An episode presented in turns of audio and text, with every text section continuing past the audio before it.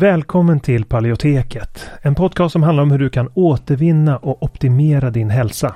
Vi presenterar spännande forskning, praktiska verktyg och inspirerande berättelser som ska hjälpa dig att ta makten över din egen hälsa. Vi som gör podden heter Karl Hultén och Anna-Maria Norman. En bristande maghälsa kan ge symptom i helt andra delar av kroppen. Det är något som många tyvärr inte känner till trots att mer än en miljon svenskar har IBS idag. Alltså problem med magen. Och tyvärr är magproblem i de flesta fall inkörsporten till annan ohälsa. Det kan vara inflammation, diffusa symptom, allergier eller autoimmun sjukdom. Och för att möta den här trenden av växande behov så har vi utvecklat kursen Maghälsa på djupet.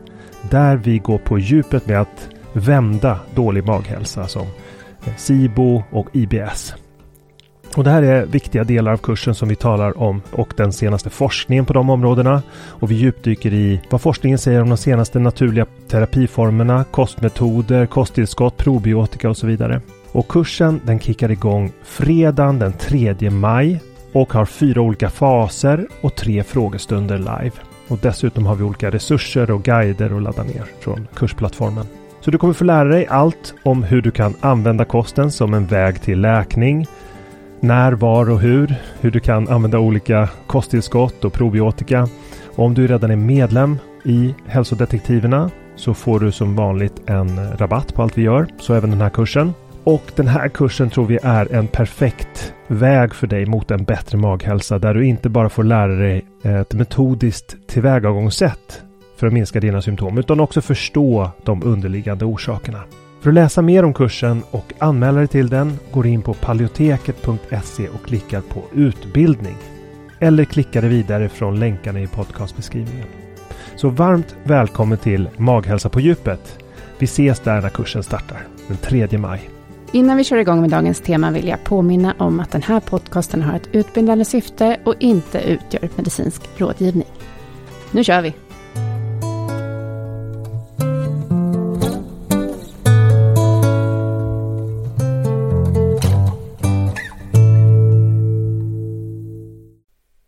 Det här avsnittet svarar jag på en medlemsfråga från vårt medlemskap Hälsodetektiverna. Och där har vi just avslutat en fyra veckors utmaning. Och vi hade avslutningsseminarium igår där några av medlemmarna berättade om sina erfarenheter av utmaningen, vad de hade fått för vinster och vad de hade dragit för erfarenheter. Och en av medlemmarna som heter Lina skriver Igår fick jag återkoppling på mina prover då jag som tidigare nämnt i ett inlägg haft stora svårigheter med näringsbrist och ett mycket aktivt sjukdomsförlopp. Nu har jag äntligen normala värden.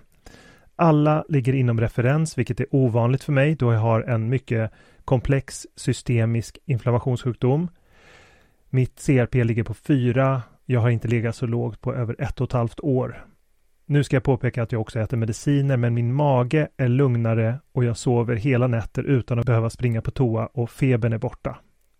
Och andra medlemmar har berättat om andra erfarenheter som eh, härligt att bli stark i kroppen, skriver en, bättre sömn, tidigare alltid vaknat trött, mer energi och bättre sömn, lugnare mage, mindre värk kring ägglossning och en lång rad andra positiva erfarenheter. Och nu när utmaningen är över så ska vi inom kort fokusera på något annat i medlemskapet och det ska bli kolhydrater, blodsockertester och ketos bland annat. Så om du är nyfiken på vad vi håller på med, gå gärna in på paleoteket.se och klicka dig vidare från första sidan där. Eller gå in på paleoteket.se medlemskap. Länken finns också i podcastbeskrivningen. Mm, dags att besvara frågor. Alltså de har ju ställt så många frågor. Mm. Våra medlemmar nu i Hälsodetektiverna är frågvisa. Ja, det är kul. Mm. Men det är mycket diskussioner i forumet också och de hjälper varandra. Men nu är det lite sådana här eh, mera frågor som kräver lite utvecklande svar. Ja, mm. ja, det blir en jättebra start nu när vi är hemkomna från fjällresor och allt. Just det. I förra avsnittet sa vi att vi var hemkomna från Teneriffa och nu säger vi att vi är hemkomna från fjällresor. Vi bara reser hela tiden. En kort, kort, kort resa. vi åkte mm. två timmar norrut och åkte lite skidor. Ja. ja. En ja. dag utför, en dag längd. En dag i skogen eftersom det regnade. Mm. Mm. Ja, jag blir helt eh, på kroken. Så nu har jag lånat hem Vinterfärden av Lars Fält och ska mm. liksom lära mig allt om skidor och vinterfärder. Eller snarare återuppliva gamla kunskaper från värnplikten och sådär. Just det, du planerar att åka till fjällen och åka skidor? Ja, jag vill ta en lång tur Mm. på skidor. Så vi får se om det blir verklighet. Det tror jag nog. Ja, Du verkar väldigt dedikerad.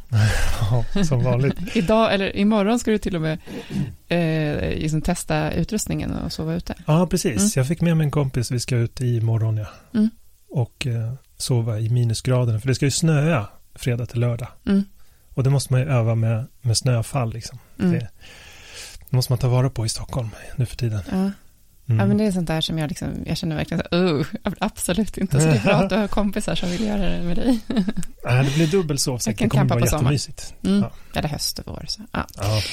All right. Nej, men eh, vi har ju varit i den här eh, hälsoutmaningen nu i en månad och eh, idag är det liksom fyra veckor sedan vi kickade igång den. ja, precis. Den har verkligen gått väldigt fort. Mm. Det är redan på måndag så ska vi ha seminarium med allihopa, av, avslutningsseminarium. Mm. Och kick-off-seminarium för fortsättningen på Ja, men det är ju jättekul. Jag har suttit och funderat på det i veckan mycket över hur vi ska fortsätta under det kommande året med, jag har funderat över ja, kosttillskottsdjungeln, har jag funderat över hur man kan vägleda folk inom den och kolhydrattester, progressionstester, eh, vinterbad och kallduschar, allt möjligt som vi ska ja, göra Mm. under det kommande året. Ja, men det blir jätteroligt och vi försökte tänka året lite som i fyra eh, delar liksom. Mm. Eh, Jag sa kvartal, men då sa du att det pratar, folk pratar inte om kvartal. Jag gillar jag var med så kvartalsrapporter.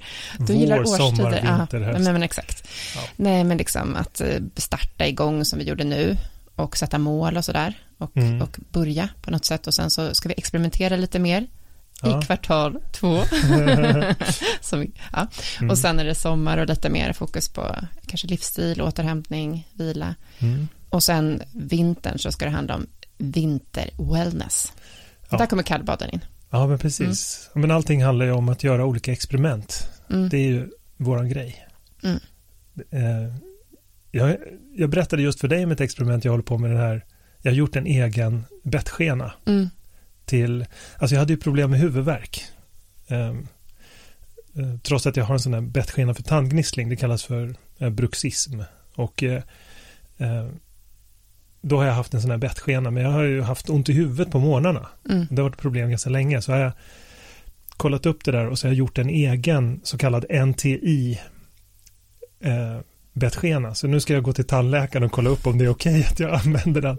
För jag läste några studier på att det kanske kan ändra bettet. Okej. Så då måste jag kolla upp det med tandläkaren om det är okej. Ja. Men jag blev lite sugen för jag hade lite sådär, jag var lite stressad, fick jag lite spänningshuvudvärk. Ja, Så tänkte jag, alltså lite så här i käkarna liksom, så tänkte jag så här, gud jag kanske också ska testa bettskena, jag har, inte, Ja. ändå aldrig provat det. Nej, men jag, det, det är väldigt Mm. spännande det här, för jag har ju använt bettskenan länge, men det här är ju något annat. Det här Mm. är ju så kallad eh, splint, en okklusal splint, Mm. som, som då in, inaktiverar eh, musklerna som, som gnisslar. Du berättade någonting om några specifika tänder som man, Ja, just det, det finns de, de så kallade K9-tänderna, de som kan vara lite längre, som Dracula-tänderna. sitter där uppe eller? Som är lite, Ja, precis. Alltså de får tydligen inte vidröras av den här eh, bettskenan, den här special, för att då, de har, här, eh, som jag har förstått det då, en koppling till någon typ av eh, automatisk gnisslingsfunktion. mm. Så om tänderna får inte röra dem, röra vid dem, för då, då, akti- då kan tandgnisslingsmekanismen eh, aktiveras. Mm. Jag vet inte om det här stämmer. Jag, Nej, eh, men, men, att, men det gör väl vanligtvis kanske bettskenor att de, om de sitter på hela tänderna. ja, men de sitter ju på hela tänderna och då kan ju eh, molarerna få kontakt med varandra och då börjar man mala med tänderna om man har, Mm. om man har bruxism. Då. Mm. Vad den där grejen gör att den separerar käkarna lite grann, bara några millimeter. Mm. Och då upphör den reflexen, den inhiberas då. Det är Mm, därför det heter eh, i, det sista bokstaven är i. Neural inhibation, Okej. Inhibering. Men det är fortfarande ingen medlem som har frågat om bettskenor, så vi ska inte prata så Nej, nej okej. om det. Det var bara ett exempel på lite experiment. Nej, men de har frågat väldigt mycket andra saker. Mm. Då är det då en kvinna som har frågat, eller först så berättar hon att hon inte har en autoimmun sjukdom, så att vi vet. Jag vet inte exakt vad hon har för hälsoproblem, men det har hon Mm. inte. Eh, och jag vet att om någon har celiaki och äter gluten så kan det ta upp till tre månader för tarmen att läka och komma i balans. Men hur är det om man inte har celiaki? Jag vill gärna leva utifrån 80-20-regeln och vid enstaka tillfällen äta gluten eftersom jag inte känner några symptom när jag gör det. Vad händer i kroppen? Vad händer i tarmen? Eh, det handlar inte om att äta gluten ofta utan vid enstaka tillfällen i liten mängd. Jag har ingen autoimmun sjukdom. Okej, okay. ja. Um, hur, ska hon, hur ska hon tänka? Ja, alltså jag tänkte på den första frågan som hon hade där. Vad händer i magen? Um, hon vill leva enligt 80-20. Alltså det, jag har kollat upp ett par studier jag har pratat om studier tidigare.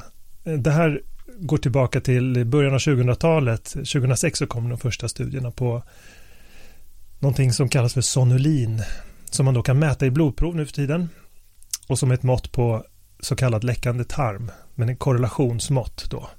Och det upptäcktes av Alessio Fasano eh, i en studie. Och idag så finns det ju betydligt fler studier ehm, på den här effekten av gliadin då, som är en nedbrytningsprodukt av gluten.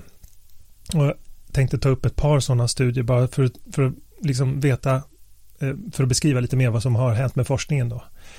Och den första studien den ville eh, den börjar med att konstatera att tarmexponering för gliadin leder till sonulinuppreglering.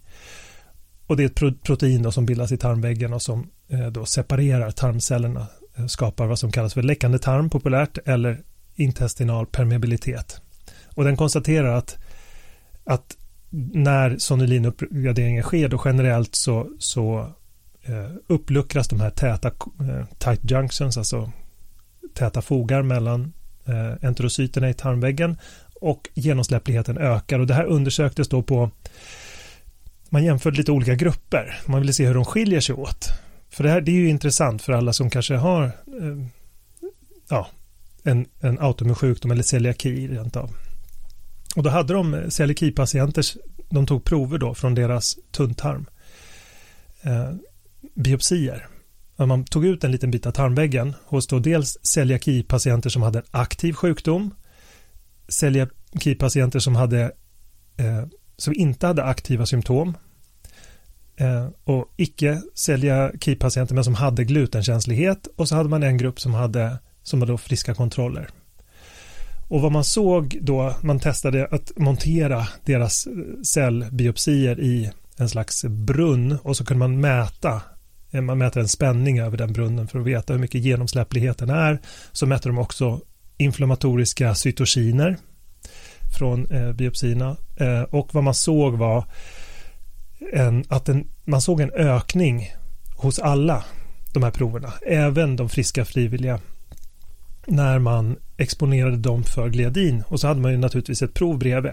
Så man såg att alla de här patientgrupperna fick en gen, ökad genomsläpplighet i tarmslemhinnan. Och eh, det var större ökning i de, de som hade en aktiv celiaki, de hade en, en större ökning av genomsläppligheten än de som bara de som var i remission, alltså de som inte hade aktiva symptom och de som eh, eh, var friska frivilliga. Och eh, det var också en större, det var alltså en större ökning i den glutenkänsliga gruppen jämfört med eh, den grupp som, som eh, av celiakipatienter som var i remission. Alltså mm de som celiakipatienter som inte hade några symptom hade alltså inte lika mycket genomsläpplighet som de som bara var glutenkänsliga. Då. Och vad man också såg i den här friska frivilliga gruppen var att eh, de hade en antiinflammatorisk eh, eh cytokin som heter IL-10 som ökade i den gruppen. Så sammanfattningsvis kan man säga, säga att den här studien visade att man såg en ökad genomsläpplighet hos alla individer. Både hos patienter med glutenkänslighet och de med aktiv celiaki. Och det var liksom en större ökning av genomsläppligheten när man hade aktiva symptom än när man inte hade det. Och jag tänkte också gå vidare med en annan studie. Men jag bara undrade eh. där, den där antiinflammatoriska cytokinen, vad, ja, vad men Det är det? möjligt att det är en det är nog ingen som vet vad, vad det betyder att mm. den utsöndrades, utan både inflammatoriska och antiinflammatoriska cytokiner utsöndras som respons på ökad tarmgenomsläpplighet och det är möjligt att de som i den här friska frivilliga gruppen då har en respons som ska häva eh, inflammation då som annars blir en följd Mm. av att eh, tarmväggen luckras upp och det kommer ut eh, matinnehåll och bakterier kanske från lumen, alltså eh, från tarminnehållet. Mm. Men det var eh, en annan studie som jag tyckte var lite intressant också som är hyfsat ny där man ville eh, studera någonting som eh, kallas för veteinducerad anafylaxis. Alltså eh, anafylaktisk chock, det vet du vad det är, jag tror de Mm. flesta vet vad det är. Det kan alltså induceras hos vissa personer som ett, som ett respons på eh, träning eller acetylsalicylsyra, alltså huvudvärkstabletter, alkohol och några andra faktorer så kan man alltså få det av gluten kan vissa individer få i kombination med de här. Och det, eh, det ville man då eh, studera hur den här, de här hur träning, acetylsalicylsyra och alkohol påverkar upptaget av gluten hos friska frivilliga för att studera det som oberoende av. Man kan ju inte testa det på sjuka Mm. naturligtvis. Eh, För det skulle ju medföra för stora risker. Men det man gjorde var att man tog då eh, 12 eh, friska frivilliga och gav dem 32 gram, gram gluten. Och sen utsatte man för de här olika faktorerna som jag just nämnde. Och det man såg var att efter bara 15 minuter så ökade gliadinkoncentrationen, alltså gliadin är den här nedbrytningsprodukten av gluten, i blodet hos alla. Eh, och det var ganska oberoende av de här stressfaktorerna hos de friska frivilliga. Och det, så det ledde ju inte till något svar på frågan hur att det skulle, de ville väl undersöka om det skulle öka upptaget då. De såg inte det i det här fallet. Eh, och de såg inte heller så stor skillnad i sonulinnivåer. Eh, Men Som- säger det någonting där, den studien? ja men den säger ju att de hittar gliadin i blodet Mm. upp till, eh, alltså efter bara 15 minuter, men toppen var efter, mellan 15 och 90 minuter efter konsumtion av gluten så Mm. ser man alltså hur friska frivilliga får ut gliadin i blodet. Mm.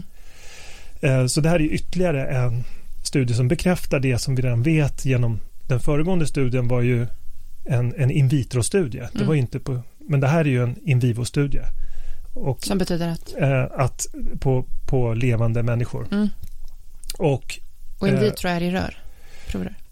Ja, in vitro i proven, Mm. precis. Men, men att alltså, det, är så, det här är ganska genomgående. Alltså, eh, tarmen börjar alltså läcka eh, hos friska frivilliga ett par timmar efter man har ätit gluten.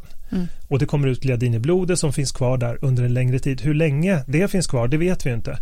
Men frågan rörde ju hur snabbt övergående är det här problemen? Precis. Och naturligtvis så är det inte månader vi pratar om som det kan vara hos celiakipatienter. Men det som sker när eh, om gliadin finns i blodet så vet vi inte hur, hur länge det finns kvar. Alltså den, man kan säga att tarmläckaget är över efter ett par timmar. Mm. Men gliadin finns kvar i blodet och då vet vi också att immunförsvarets aktivering kan ju kvarstå längre än ett par timmar. Ja, precis. Man delar upp det liksom. Man tänker det där äh, öppningen av tarmväggens celler. Det övergår efter ett par timmar kanske. Precis. Mm. Så att då släpper det inte igenom mer, men då finns det ju kvar i blodet. Så då behöver man, det vet vi inte liksom riktigt hur länge det finns kvar. Då. Nej men precis. Och vad, hur det påverkar immunförsvaret beroende på vem man är och sådär. Det är Ja. olika.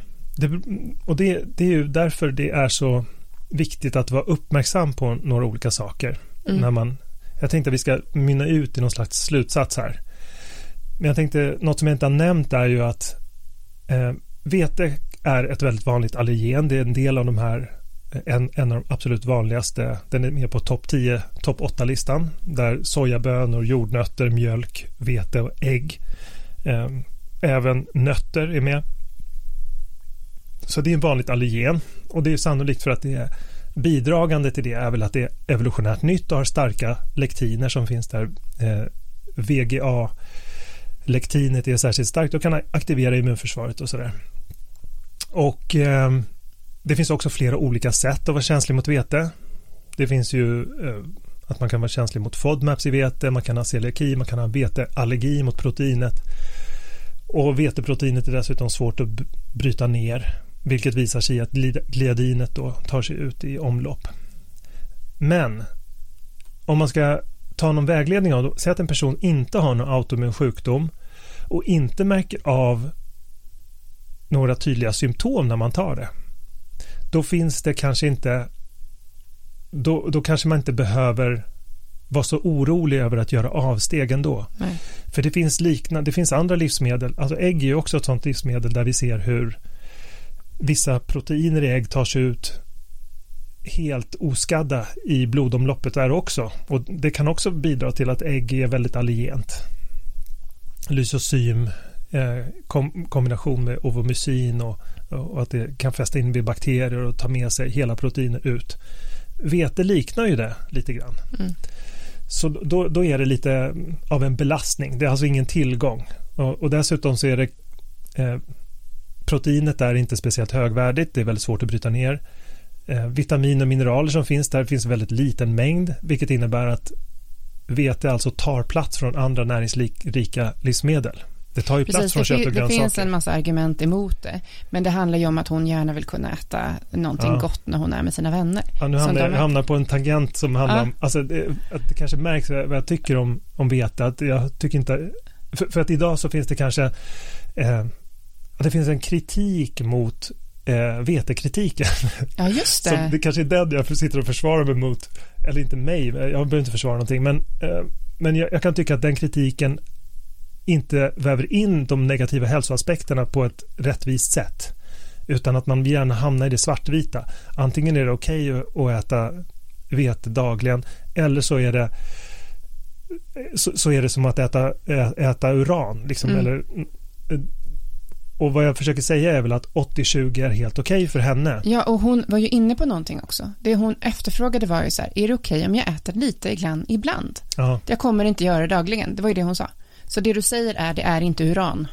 Nej, det är, det Det är är inte livsfarligt. Men, men, men det kan vara det Mm. för en annan person. För och dig. därför är det viktigt att vara uppmärksam på hur man mår och ta hänsyn till symptomen när man gör sin eh, kostnadsnyttoanalys. Mm.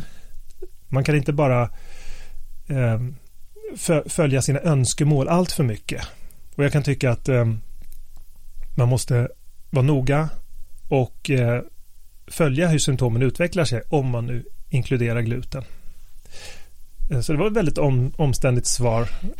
ja, jag funderade på om du skulle ge eh, beskedet först och sen förklara, eller om du skulle, men nu fick Ja. bara en cliffhanger där. Ja, Men, nej, men jag, jag tillhör ju samma grupp som hon.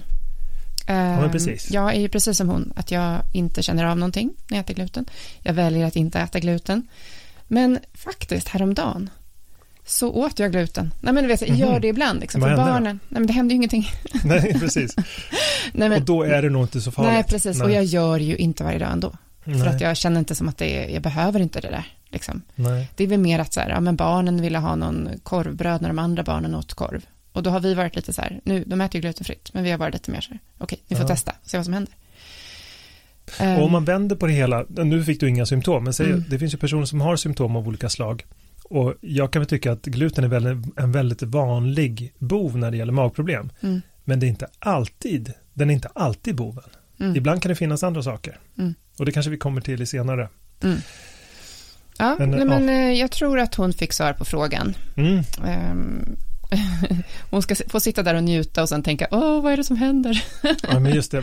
Men, eh, men jag tänkte att svaret behövde kanske utvecklas för att vara värde för personer som kanske får symptom. Mm, Och sannolikt så är väl hon inte en av dem. Men nej, eh, jag, jag tror att man behöver ha, man behöver hålla huvudet kallt när det gäller, och inte tänka för mycket på konsekvenserna av det, utan vara ganska noga med att bara bedöma sina egna symptom.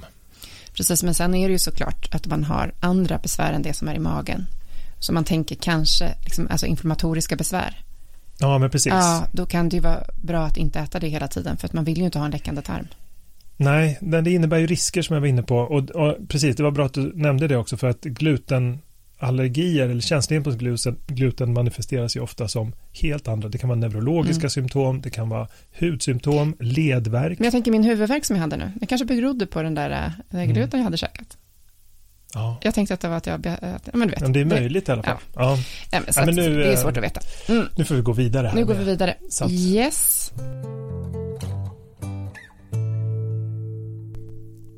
Här drar vi ett streck för den här gången och eh, ser istället fram emot nästa avsnitt där vi går vidare med frågor om jod, salt, elektrolyter och om benskörhet. Det blir lite skiftande teman nästa gång. Tack för den här gången. Hej då! Tack så mycket för att du har lyssnat på det här avsnittet av Paleoteket.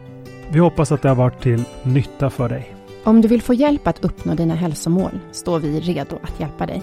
Vårt medlemskap Hälsodetektiverna är en gemenskap online där du träffar likasinnade, får hälsoinspiration hela året och kan ställa frågor direkt till oss på våra medlemsseminarier. Nu under våren startar också två onlinekurser. AIP Masterclass är kursen för dig som vill lära dig allt du behöver veta om kostupplägget AIP, autonomt protokoll, samtidigt som du blir guidad genom en stegvis process med både läkningsfas, utvärdering och återintroduktioner. Sen har vi kursen Maghälsa på djupet som riktar sig till dig med IBS och misstänkt eller konstaterad SIBO. Vi fokuserar helt på vad du kan göra med kost, livsstil och strategiskt utvalda kosttillskott. För dig som föredrar att läsa finns också våra fyra böcker. Besök paleoteket.se för att veta mer och glöm inte att prenumerera på vårt nyhetsbrev. Du hittar länkar i beskrivningen till podcastavsnittet.